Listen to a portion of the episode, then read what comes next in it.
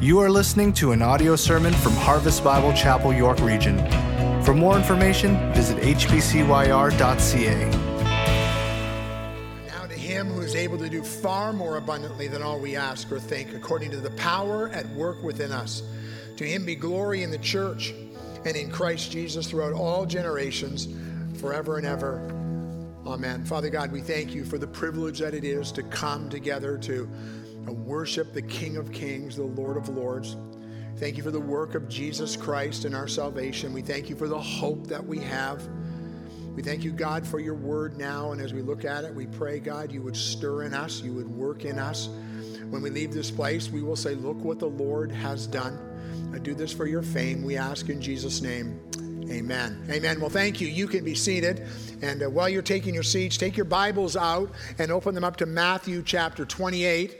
Uh, Matthew chapter 28, that'll be kind of a jump off text for us uh, this week as we look at the topic of missions under the, uh, under the series Vertically Challenged. Our message this week is on missions. Uh, we've been focusing on a number of things as we consider how we live our lives. And uh, the first message we talked about was our focus on our purpose, and our purpose is to glorify God right? Um, the church's purpose is to glorify God. Our purpose as individuals is to glorify God. We talked about how that vertical life is built on the foundation of Jesus Christ, and that was the, the second message in the series. If you get those things right, you get so much of the rest of life right. And then we talked about how coming out of that glory foundation of Jesus is a desire for obedience and how we would live obedient lives to what God's word says. And then the next thing, a very practical message is on compassion and how a right view of God and a right view of Jesus Christ leads us to ministries about compassion. And, uh, and then we want to talk today about focused on missions. Um, when you get it right about the Lord Jesus Christ, when you get it right about the calling in our lives, and it takes us as followers of Christ um, to missions. And one of the greatest texts in the Bible about missions is the Great Commission found in Matthew 28. So you've got it open there. Let's stand together now. We want to honor God as we read His Word. And I'm going to start at verse 16, Matthew 28. Now the eleven disciples went to Galilee to the mountain to which Jesus had directed them. And when they saw him, when they saw him, they worshipped him, but some doubted. And Jesus came and said to them, All authority in heaven and on earth has been given to me. Go therefore and make disciples of all nations, baptizing them in the name of the Father and the Son and the Holy Spirit, teaching them to observe all that I have commanded you. And behold, I am with you always to the end of the age. Let's pray. Father God, we thank you for your word again that we hold in our hands. We thank you for the opportunity to look into it, to explore it, to hear what you have um, preserved for us to understand how we live out our lives for the glory of you, God, and our Savior Jesus Christ through the power of your Spirit. So, Lord, we pray today that as our hearts have been prepared through worship and singing, and as our hearts are now prepared through the reading of your word, God, that you would give us um, ears to hear your word, minds to understand, but then, God, faith. Please, God, faith to passionately live out what we learn. For the glory of our Savior, we pray these things. Amen. Amen. Thank you. You can be seated. And uh, while you're taking your seats, as we think about this topic of missions, often when we think about missions, we think about others who are going. And uh, that's not a wrong view of missions. There's a part of missions where others are going, or, or maybe we think about it as a, a part where we are sending. And uh, so part of the role and the responsibility is and the way that we are sending people out. And that's part of missions. I think maybe sometimes when people think about missions, they think about cash flow. And uh, we're going to have money, we're going to have so that we can do some stuff in missions. And uh, none of those things are wrong in and of themselves, but they're incomplete if we think that missions is for the corporate church and we don't think that missions is for us individually. What's our part? What's the calling that God has put on you and me as we consider how we live vertically for the glory of God? And so that's what we want to take a look at today. When you hear the word the Great Commission, most people think of the text that I just read. Um, the Great Commission is this Go therefore and make disciples of all nations, right? Baptizing them in the. That, that's what we think of as the Great Commission. Um, the Great Commission is more than just that verse, though. Um, evangelism and missions are the core to the very heart of God.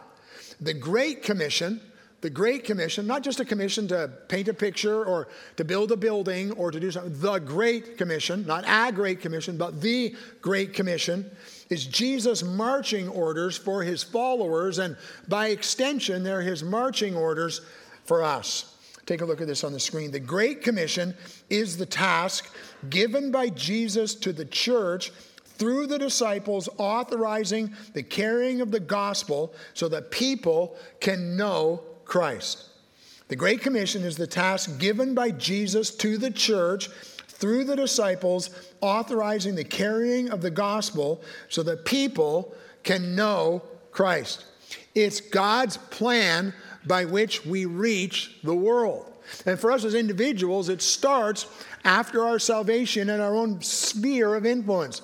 It starts with your kids, it starts with your spouse. It starts with your family, and then it expands out to your friends and your neighbors and those you work with and, and those in your community, and then eventually to the uttermost part of the earth. That's the Great Commission.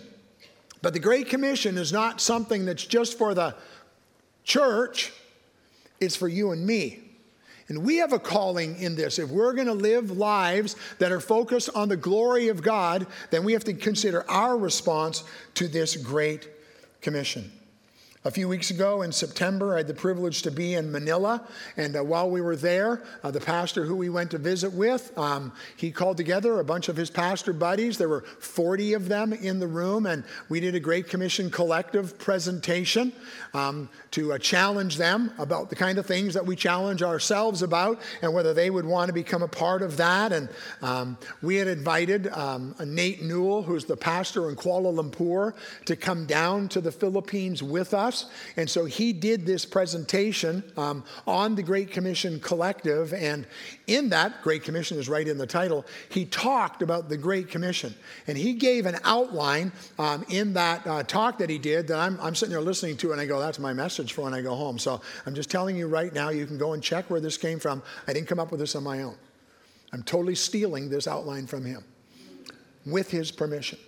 Um, five things about the Great Commission. He said it's okay because I didn't come up with it my own. I got it from my dad, um, who wrote a book. And uh, so here's what we need to know about the Great Commission the Great Commission is not just Matthew 28.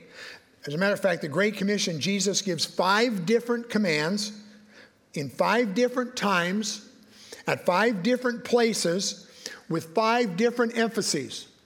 So it's not just one thing Jesus said once and oh, the other guys just didn't say it right. No, no.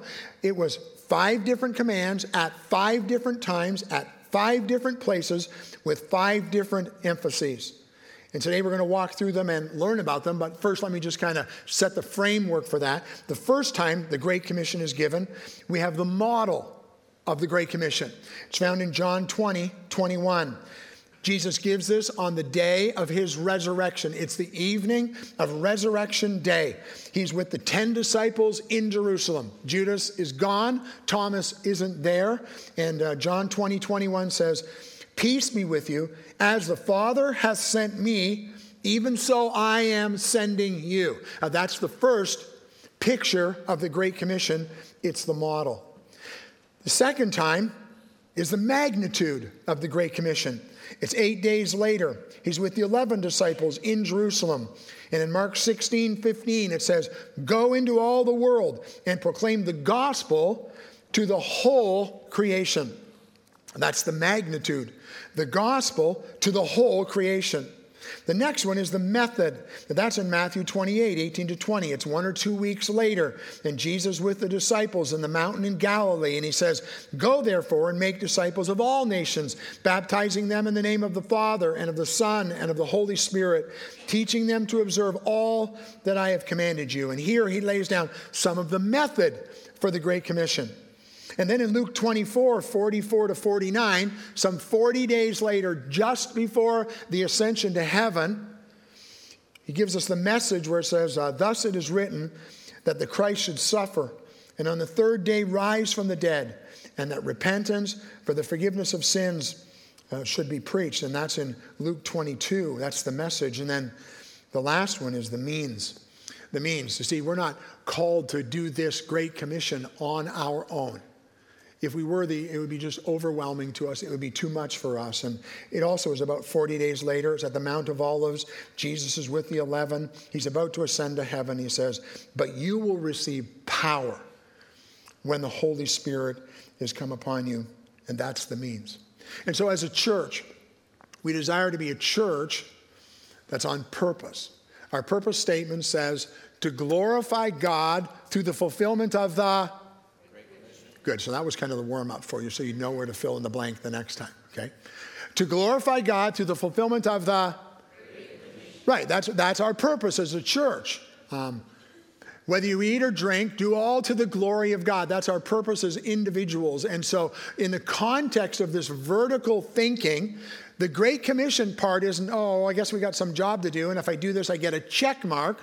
Um, this is part of what we seek to do to bring glory to God. So we want to walk through those five things as we consider missions, as we consider the Great Commission, our responsibility as a church, but just as importantly, or more focused today, our, our um, the focus on ourselves as individuals. So the first one is the model, is the model. Again, it's the resurrection day.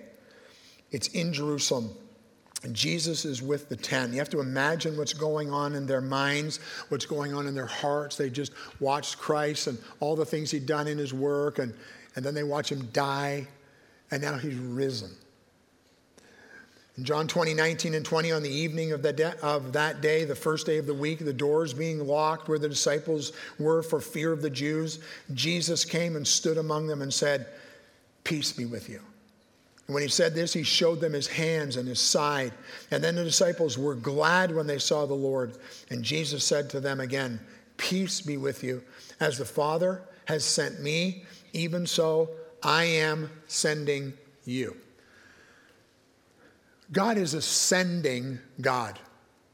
A God sent Jesus Christ. As the Father has sent me, so I am sending you. Uh, Christ came with a specific responsibility, a specific role, a specific thing to accomplish. We'll see that a little bit later in the message, but he was sent by God. And just as Jesus is now saying to them, just like God sent me, now I am sending you. Just like I had a task to do, you have a task to do. We see God as ascending God all throughout the scriptures. If you, if you study them, you will uh, see God as ascending God with Noah. Uh, God needed to preserve his people. He was going to destroy the earth. And so God sends Noah. He gives him a task to do. He's going to build a ship. And he, along with his wife, and Shem, Ham, and Japheth, and their wives, are all going to be preserved on the ark because God is ascending God and he uses Noah to save the world. God is ascending God. He sent Joseph to Egypt. You're like, sent him to Egypt. The guy ended up in a pit. And so, all in God's sovereign plan to protect his people. And Joseph becomes second in the nation, and God protects them. And now they're in Egypt, and God sends Moses, and Moses is going to lead them out and then they get out of Egypt and they wander in the wilderness and they're coming into the promised land. And God sends Joshua uh, to do a job. And then after Joshua, God sends Daniel, and he's in a foreign land living for the Lord, uh, preparing the way for what would come down the road when Nehemiah, who God sent, will go back to the land and he will build the wall. And see, God is ascending God. And Jesus here says, just as God has sent me, now I am sending you. He was speaking specifically to the disciples, but obviously by extension, he's speaking to us. And so in this model, we have God sending you. This Great Commission is not for the people who work at the church or just for the leaders in the church, it's for all of us. And God is ascending God. That's the first thing we see the model. Here's the next thing we see is the magnitude of this Great Commission. Um, this is not a simple task. This is not a narrow task. Again, this is about eight days later with the 11 disciples in Jerusalem. We find it in Mark 16 and verses 14 and 15. Afterward, he appeared to the eleven themselves as they were reclining at table, and he rebuked them for their unbelief and hardness of heart because they had not believed those who saw him after he had risen. And he said to them, Go into all the world and proclaim the gospel to the whole creation. Go into all the world and proclaim the gospel everywhere around the world. Now, you're 11 people without the tools that we have today, and you've been told, go evangelize the entire earth. What an amazing what an amazing call on their lives. What an amazing challenge for them. But as we know, as we study scripture, we see how they were faithful and how they went out and went to the uttermost parts of the earth. And the church plant is spreading. And all throughout the book of Acts, we see God growing his church. And we see the way that God did that. And the magnitude of this task is to the whole creation. How does that happen? How does that work? It happens through evangelism. It happens through evangelism. I, I love the fact we have um, stories here. People come and they get baptized and they tell the story of how they've come to know the Lord Jesus Christ. And, and so we have that sense of, I'll call it corporate. I don't really like that word, but corporate evangelism, things that are done by the church. Um, I think about Awana. I think of Harvest Summer Kids. I think of events that happen in youth ministry, or or you have a, a men's breakfast, and you know bring your friend and want them to hear the gospel of Jesus Christ. And so we have those things, and those are amazing ministries, and they need to happen. And so we have that sense, but we also then would have the sense of of uh, what is personal evangelism. And that's when you're talking to your neighbor or your friend or your, your spouse or your kids. Um, and we want to make sure they've heard the gospel of Jesus Christ. We have this picture of evangelism. In our church, when we talk about missions, we talk about our primary responsibility being about um, church planting. That's our first priority. Uh, our first priority and what we do with our missions investments, our missions, uh, our missions money, our missions time is in church planting. It's not to say that other things aren't important. When we went to Haiti, we did a, a medical uh, thing while we were there as well. And I know people from our church who go out and they do different things, and those aren't wrong things. But when we talk about what we want to do as a church to spread the gospel around the world, we say the primary piece for us is church planting. If you're going out from our church and you're not a church planter, but you're from us, of course, we support that and encourage that. But outside of that, we want to plant churches, and the Lord's allowed us as a church to do that, first of all, in Durham, that's pretty close by, in Newmarket, that's pretty close by. He's allowed us to be involved in, in uh, Romania, in a couple of churches there. He's allowed, God's allowed us to be involved in Haiti, and now considering what God might do through our church as we think about the Philippines, and so that the gospel of Jesus Christ through church planting can be spread all across the earth. That's a responsibility we have. But then I look around this room right now and I think about technology.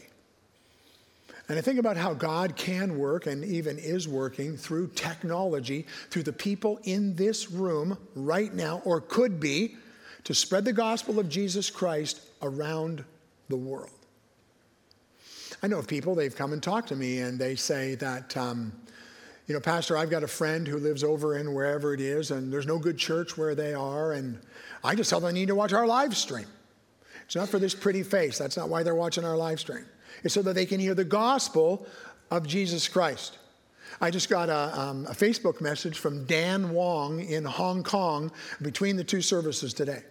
And he said uh, a, they used to come here. They went to Durham. They're now over in Hong Kong. He's a teacher in a school, um, but trying to be faithful to the Lord over there. And he said, Pastor, thank you for the message today. It reminded me why we're here in Hong Kong. Technology. Most of you in this room are on Facebook or on some kind of a book, and, and, and many of you today will, uh, you will be sending messages around the world and you'll tell people how cold it is, and there was a flurry in the air, and there were. Will you tell anybody about the gospel of Jesus Christ? See, literally, from the people in this room representing dozens and dozens of nations all around the world, we could share the good news of Jesus Christ. See, the task seems so immense. How can we, as this group of people, impact the world? We can impact the world one person at a time. And what's God using you for in that context? God's given us tools and live stream and YouTube and all those kind of things. But, but what about your testimony? What about what you put up on Facebook or what you will say in a phone call to someone around the world today? You know, when I was um, in the Philippines, one of the neat things about the Philippines, the, the time frame is exactly 12 hours difference.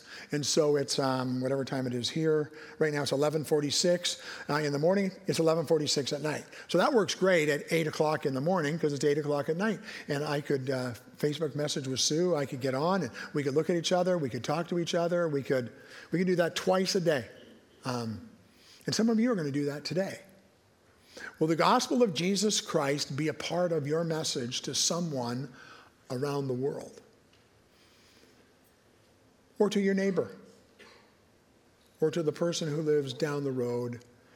Um, the magnitude is so immense, but the tools we have are so amazing. See, senders are important, but personal involvement is critical in this amazing, massive task that we've been called to. So the model is we've been sent, the magnitude of this is to the world, to the whole world, to all of God's creation. And then the third picture is that is the method. We find that in Matthew 28, the text we read. And this is uh, the most famous text. It's about one or two weeks later. The 11 disciples are on the mountain in Galilee. And Jesus says, All authority in heaven and on earth has been given to me. All authority. What I'm about to say to you, God has given me all authority for. So we don't need to worry about this. Is this something we should be keyed in on? Is this something that should be important to us? Jesus said, All authority has been given to me about this. And he says, Go therefore and make disciples of all nations, baptizing them in the name of the Father and of the Son and of the Holy Spirit, teaching them to observe all that I have commanded you. And behold, I am with you always to the end of the age. In the verse before, he said, Go and proclaim the gospel, the good news of Jesus Christ. And now he says, Go and, and make disciples. Go and make disciples. You know, in this text, we could go and focus on so many different aspects of the Great Commission. I, I really want to focus here on this, the method that, that he talks about. Um, and the verse says, Go, therefore, and make disciples. Literally in the Greek, as you are going. As you are going. The Great Commission isn't something that you just turn on for an event. Or it's Tuesday, we're going to have this thing. Or I'm going out to do evangelism. Uh, that's all good, and there's nothing wrong with that. But the idea, the context, and what he's saying here is as you are going along in your life, this becomes part of the rhythm of who we are as followers of Jesus Christ, and we want to live for the glory of God as you are going along. Make disciples. Make disciples of all the nations. Um, that's what we're to do. We're to make disciples. That literally means disciplined ones. Um, we're to help people to be learners and imitators of Jesus Christ. And Jesus Christ had been inviting people to become his disciples all along through his ministry. And now he's saying, The thing that I was doing, that's what I want you to do. I want you to make disciples, people who are disciplined in their walk. Well, how do we do this? Well, he gives two clues in the text. The first one he says, by baptizing them uh, go into all the world and make disciples, baptizing them in the name of the Father and the Son and the Holy Spirit, teaching them to observe all that I have commanded you. Go and make disciples by baptizing them. Baptizing who? Those who identify with Jesus Christ, those who put their faith and trust in Jesus Christ. Uh, just a couple weeks ago, over the three services, we had seven baptisms. What an amazing story of God working in people's lives, bringing them to the place of salvation, and then bringing them to the place where they want to be baptized.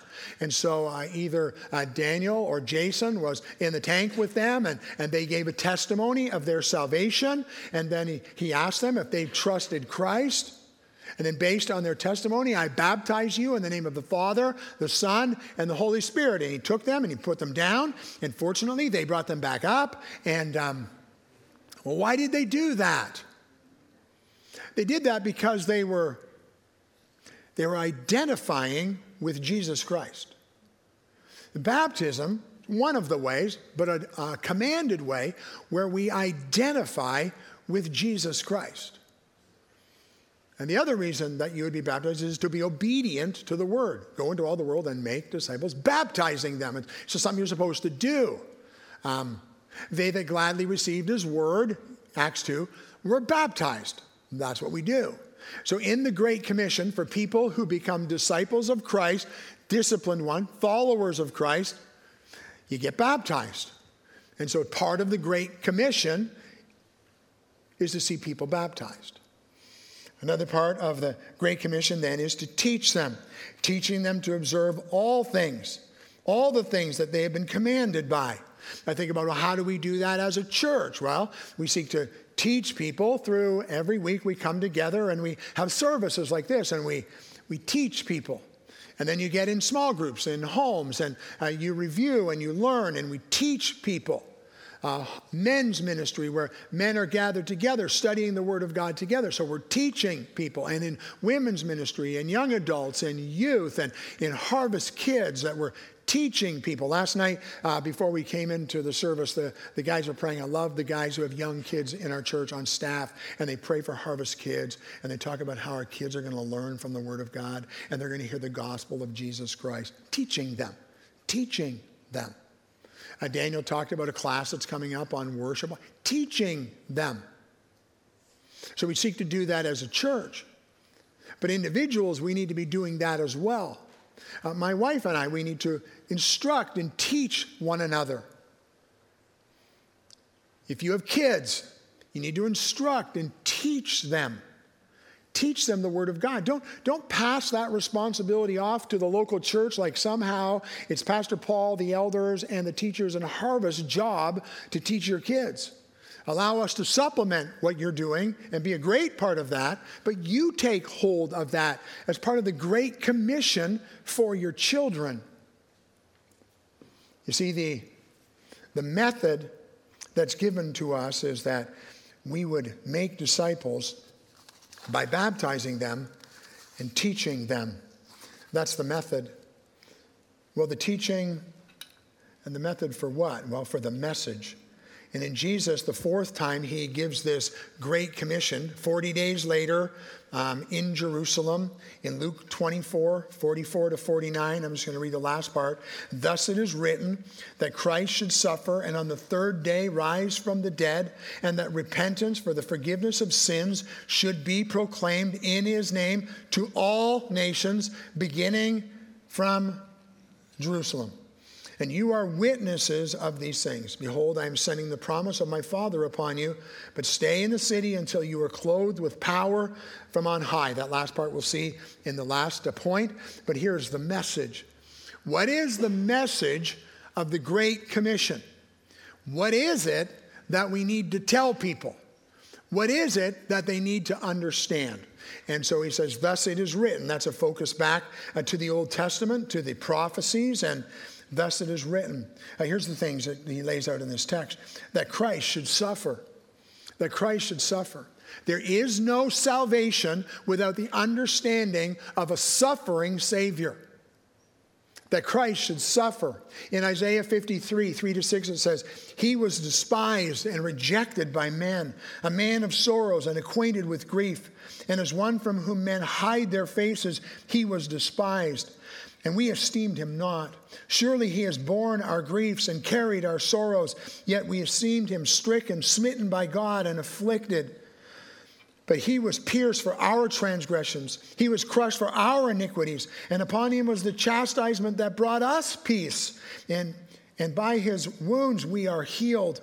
All we like sheep have gone astray. We have turned everyone to his own way, and the Lord has laid on him the iniquity of us all. The Great Commission requires the telling of the story of the death of our Savior, Jesus Christ. That he was sent by God to come to live on this earth, the perfect substitutionary life for us, so he could die on your behalf. It's a messy salvation.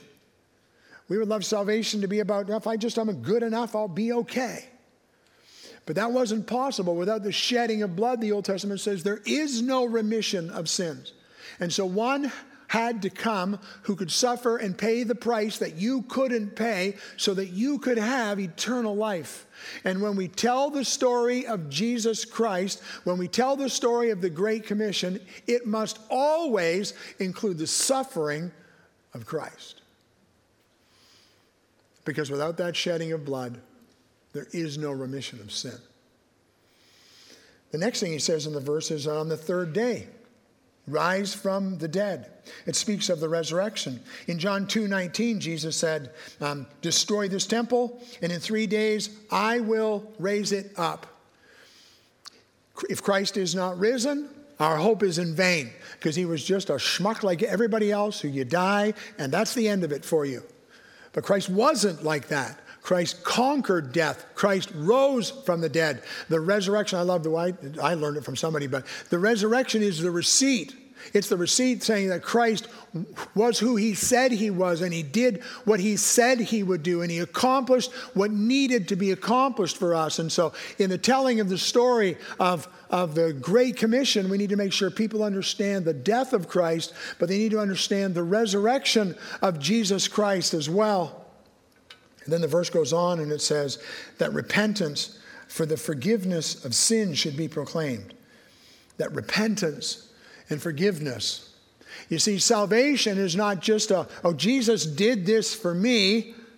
I have this ticket now. I'm going to heaven. You don't earn your salvation. You don't deserve your salvation. It is a gift from God. But believe me, when you understand the gift from God, it causes you to turn you can't be like you used to be. You can't go in the direction you used to go because you understand how awesome the work of Christ is in his death and in his resurrection for you. And so, part of the story of the Great Commission is repentance. It's turning, moving in a new way. It's a change of mind. I'm not about me anymore. I'm not about what I can accomplish. I'm not about how I get to God. I'm turned and I'm like, oh my goodness, what the Lord has done. Now I want to live for Him and live for His glory. Death, resurrection, repentance, and forgiveness of sin. How amazing is the story of Christ shed blood to cover your sin? So that when you stand before God as a follower of Jesus Christ, you stand just as if you had never sinned. Past sins, present sin, future sin, gone because of the work of Jesus Christ for everyone who puts their trust in Christ. Now, we're okay with that kind of stuff when we think about the little sins we do. Some of you have done some pretty nasty stuff. And sometimes you have a hard time getting past that. All sin. If we confess our sin, He is faithful and just to forgive us our sins and cleanse us from all, all, all unrighteousness. So salvation requires a repentance, a turning, but then understanding my sin is forgiven. I stand before God with the righteousness of Christ put on me and my sin put on Christ. That's the great story of the Great Commission. That is the good news. That is the gospel. And all of it's available for us through faith alone in Christ alone. You know, it says right in the text, he finishes with, should be proclaimed in his name. Jesus isn't one way to heaven, he is the only way to heaven. Believe on the Lord Jesus Christ, and you will be saved. And so many of us in this room have made that profession of faith. So many of us have made that decision. So many of us are seeking to walk with the Lord. Not perfectly, but moving forward in our walk, trusting Him more and more every day. But hey, if you're here today and you've never trusted Christ, the purpose of the Great Commission is for you. It's for you to understand Jesus Christ accomplished this for you. And if you would put your faith and trust in Christ alone for your salvation, you too will be saved. That's the message. That's the good news today. You didn't earn it, you don't deserve it. It's an awesome gift that comes from Christ. Today, believe and be saved. Well, that's the message. That's the message. Well, here's the last thing, and that's the means. That's the means. It's 40 days after the, resurrection. Jesus is about to ascend to heaven. He's with the 11 at the Mount of Olives. And in Acts 1 7 8, he says this He said to them, It's not for you to know the times or the seasons that the Father has fixed by his own authority. He says this, But you will receive power when the Holy Spirit has come upon you. And you will be my witnesses in Jerusalem, in Judea, and Samaria, and to the end of the earth. The 11 who heard this, they fully comprehended they can't do this on their own. Like, are you kidding me, Lord? You want us to go and spread the gospel to the whole earth? No. I don't want you to. I want me to through you. See, that's where the power is. The power in the gospel is not in you. The power is when you take God's word and God's spirit takes God's word, and then people's lives are transformed. People are literally changed. But you will receive power. It comes from the word that we get the word dynamite from. This is going to make a difference when God's spirit is in you. If I thought for a second that the responsibility in this room for someone to trust Christ was solely on my shoulders, I would go and sit down and never preach again. So it's not about me. I have a responsibility to be faithful. I have a responsibility to fulfill the word. I have a responsibility to bring the gospel strong. But I can't change a single heart. I don't have that power. I don't have that power. And you don't have that power. So don't take that on yourself. You're to be witness to somebody they haven't trusted Christ. Oh no, I must have failed. You be faithful. And you allow the power of God to work.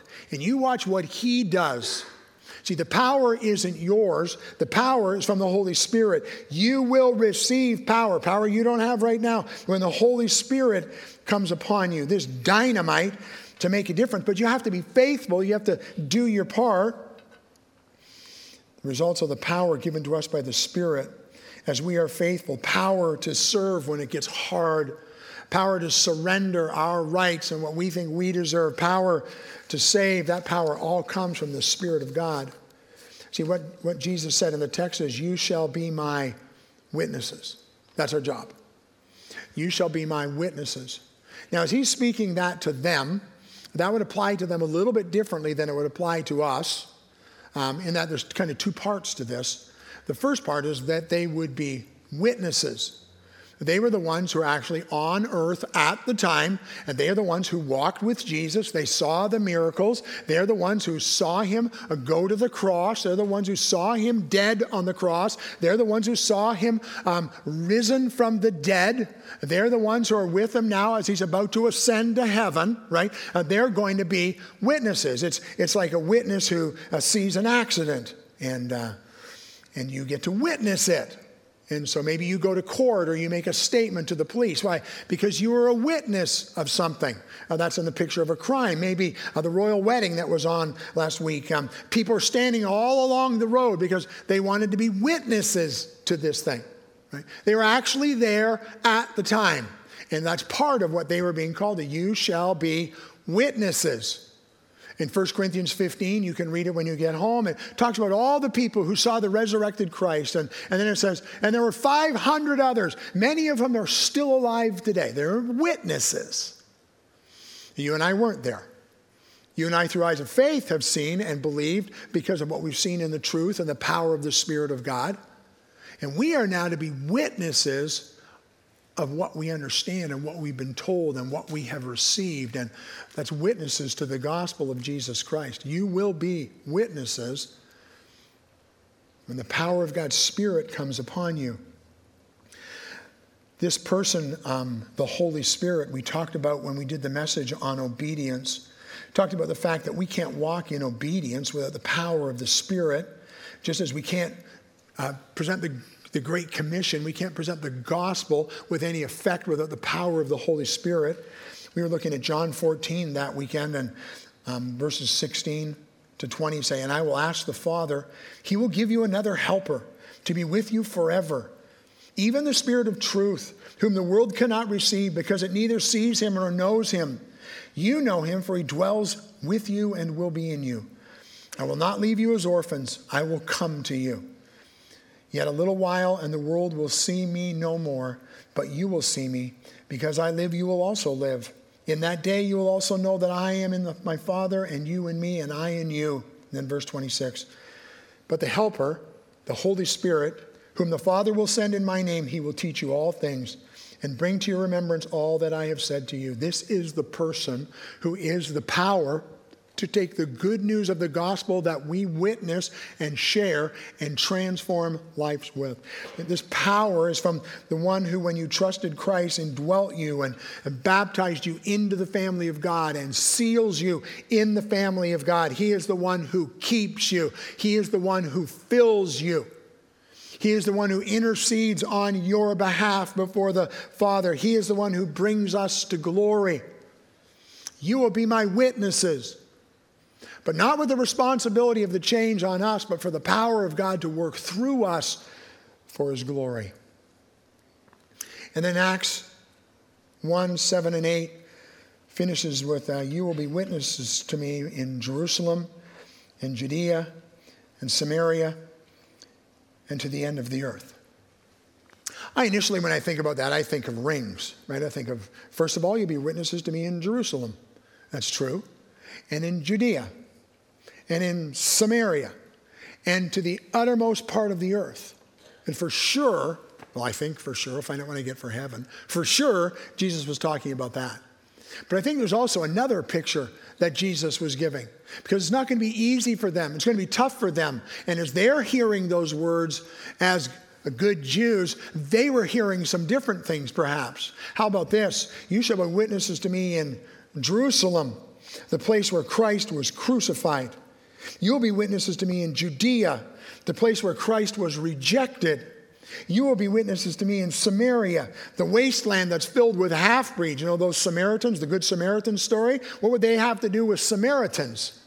And you're going to be witnesses to me to the end of the earth, to the Gentiles, to us. This great commission to them was like, Are you kidding, Lord? Jerusalem, okay, okay. Judea, that's kind of us. Samaria, those half breeds. To the othermost part of the world, those people that we hate. Yeah. And guess what? I'm going to give you the power. I'm going to give you the power. And they went and they were faithful and they changed the world with the gospel of Jesus Christ the Lord. Well, so what? So what? We need to be people of God vertically challenged to fulfill our purpose to glorify God through the fulfillment of the Great Commission. God uses regular, ordinary people to turn the world upside down. In Acts 17 6, the followers of Christ have kind of escaped from the city, the, uh, the ones who have come to present the gospel. And in Acts 17 6, it says, And when they could not find them, they dragged Jason and some of the brothers before the city authorities, shouting, These men who have turned the world upside down have come here also. How are you turning the world upside down with the gospel of Jesus Christ? They were just regular, ordinary guys. The disciples were regular, ordinary guys, and God used them to impact the world. What's your impact? What's your impact in your world, with your family, with your neighbors, with your coworkers, with um, the people in your community? And to the uttermost part of the earth as you're involved with technology and opportunity to share the good news. You see, the Great Commission, we understand that God is ascending God giving us a big task to the whole creation that we are to make disciples, disciplined followers of Jesus Christ through the message of salvation by the power of God's Spirit. God sent Jesus, God sent Noah, God sent Joseph, God sent Moses, God sent Joshua, God sent Daniel, God sent Nehemiah, God sent Jeremiah to do a difficult, a difficult, difficult task. And God is sending you. Go into all the world and preach the gospel. And go into all the world and make disciples. And lo, I am with you always until the end of the age. The Great Commission is the task given by Jesus to the church through the disciples, authorizing the carrying of the gospel so that people can know Christ. And God desires that that work would be done through you and I for the glory of our Savior, Jesus Christ the Lord. Let's pray. Father, thank you for your word. Thank you for the challenge of it. Thank you for the picture of the Great Commission in five snapshots for us to see, five different focuses for us to see. And Lord, maybe um, today the challenge in our lives for, well, yeah, we love you, Lord, and we want to bring you glory and we want to obey. And, but Lord, I've never been doing this. Lord, give us courage and boldness to understand the good news that we have is the news that the world needs so greatly. There's no other name by which men must be saved. And we know the name, that beautiful name of Jesus Christ. Lord, convict us, challenge us, stir us, change us, God, to be people living vertically with missions in mind. For the glory of our Savior Jesus Christ, we pray in his name. Amen.